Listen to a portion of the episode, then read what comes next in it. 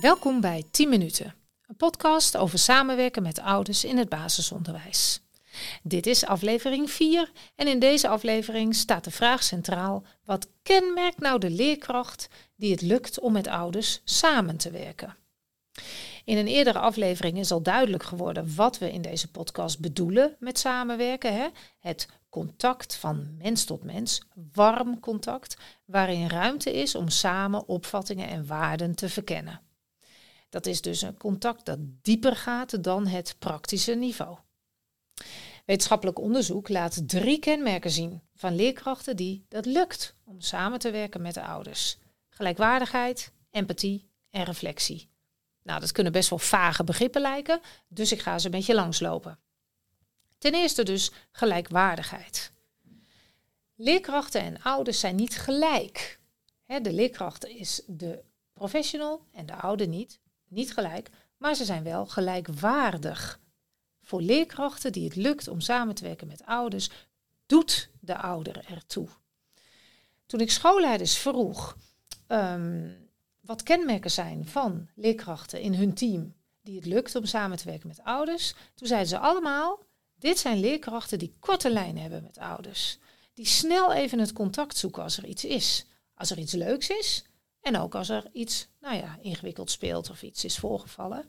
En een mooi voorbeeld vond ik dat een schoolleider zei: uh, die leerkracht in mijn team, die belt al naar huis voordat het kind thuisgekomen is. Dus het kind is gevallen of het kind heeft een ruzietje gehad, hè, er is iets voorgevallen. En voordat het kind thuiskomt, heeft die leerkracht de ouder al gesproken om het even te vertellen.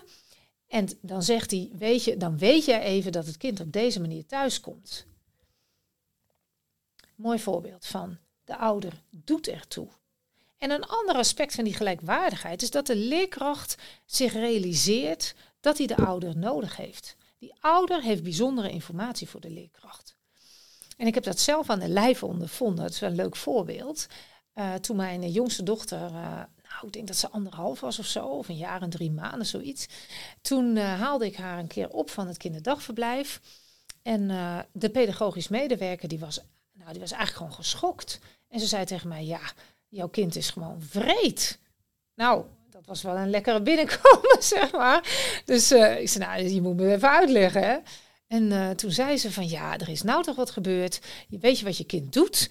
Uh, als ze andere kinderen ziet staan, dan gaat ze er naartoe.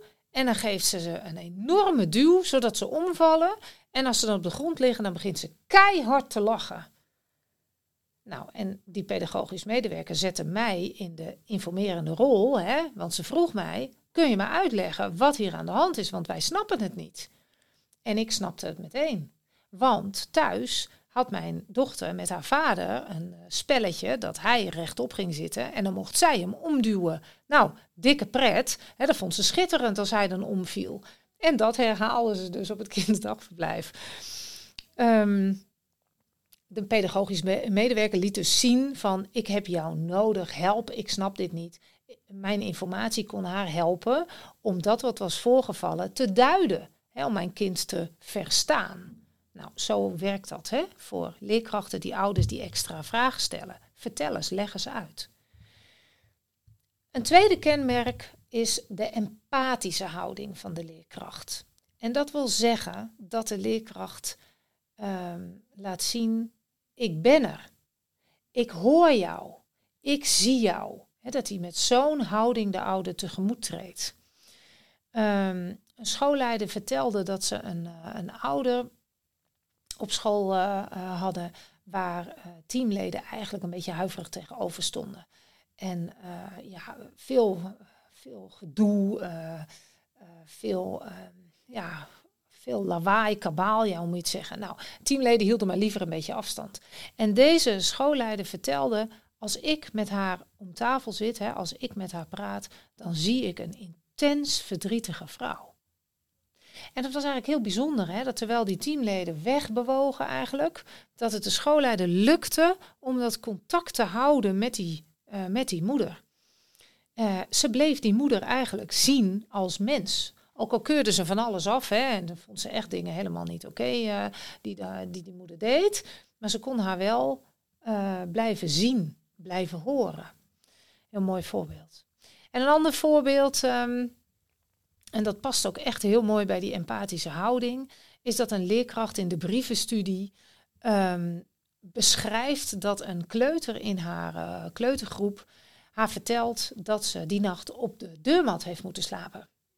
Nou, leuk in je kringgesprek, hè? dus ja, die leerkracht die was nogal uh, ontdaan, zeg maar, van dat bericht. En uh, nou, dat deed ook wel wat in de groep. Dus nou, dat had ze weten te sussen, een kind even apart genomen.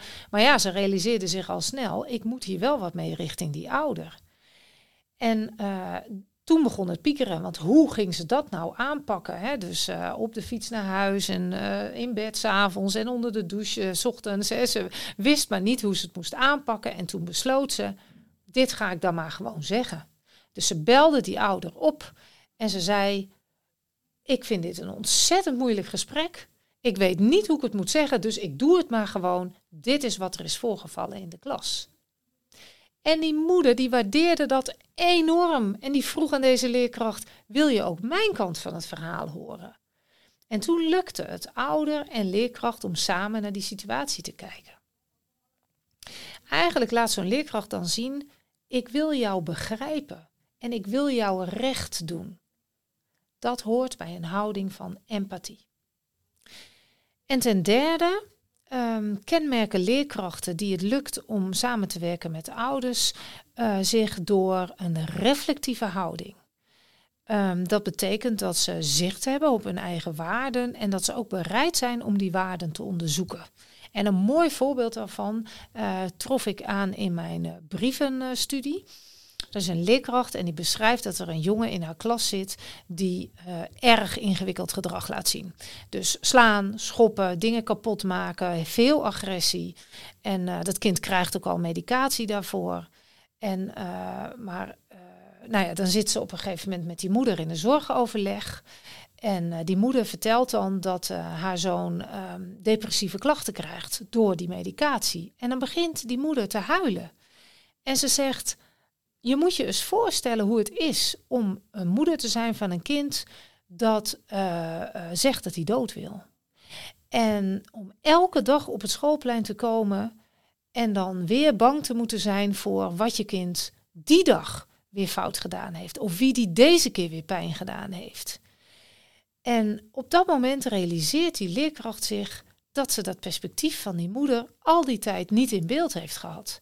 Dus zij heeft al die tijd de focus gehad op dat kind, want het irriteerde haar enorm. Al dat gedoe in de klas. Zij hield van rust, van uh, orde, van uh, regelmaat. En deze jongen ging daar steeds maar als een stuiterbal doorheen. Dus daar lag haar focus. En door die emotionele uitbarsting van die moeder realiseert ze zich: Jeetje, ik heb mij nooit afgevraagd hoe dit voor die moeder moet zijn.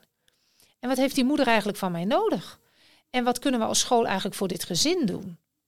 Nou, dat is een prachtig voorbeeld hè, van een reflectieve houding. Nou, dit zijn natuurlijk hele mooie houdingsaspecten. Hè? En ik kan me ook voorstellen dat je denkt, waar blijf ik dan zelf nog als ik dit allemaal moet laten zien naar ouders? En dat is een belangrijke vraag.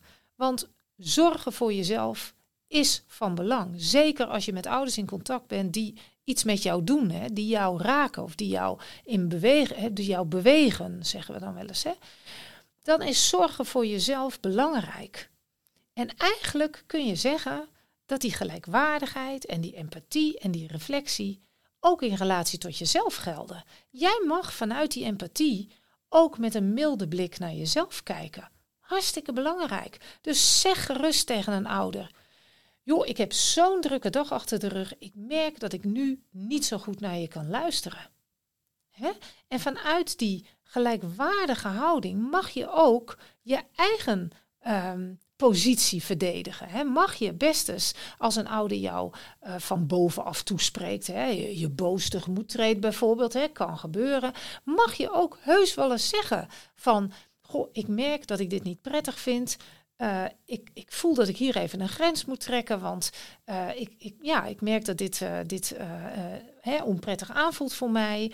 Ehm, dat mag je echt doen. Zo zorg je ook voor jezelf. Dus die empathie en die gelijkwaardigheid zijn ook in relatie tot jezelf van belang. Hiermee zijn we aan het einde gekomen van de vierde aflevering van 10 minuten. Ehm, ik zie je graag bij de vijfde aflevering. Dag! Müzik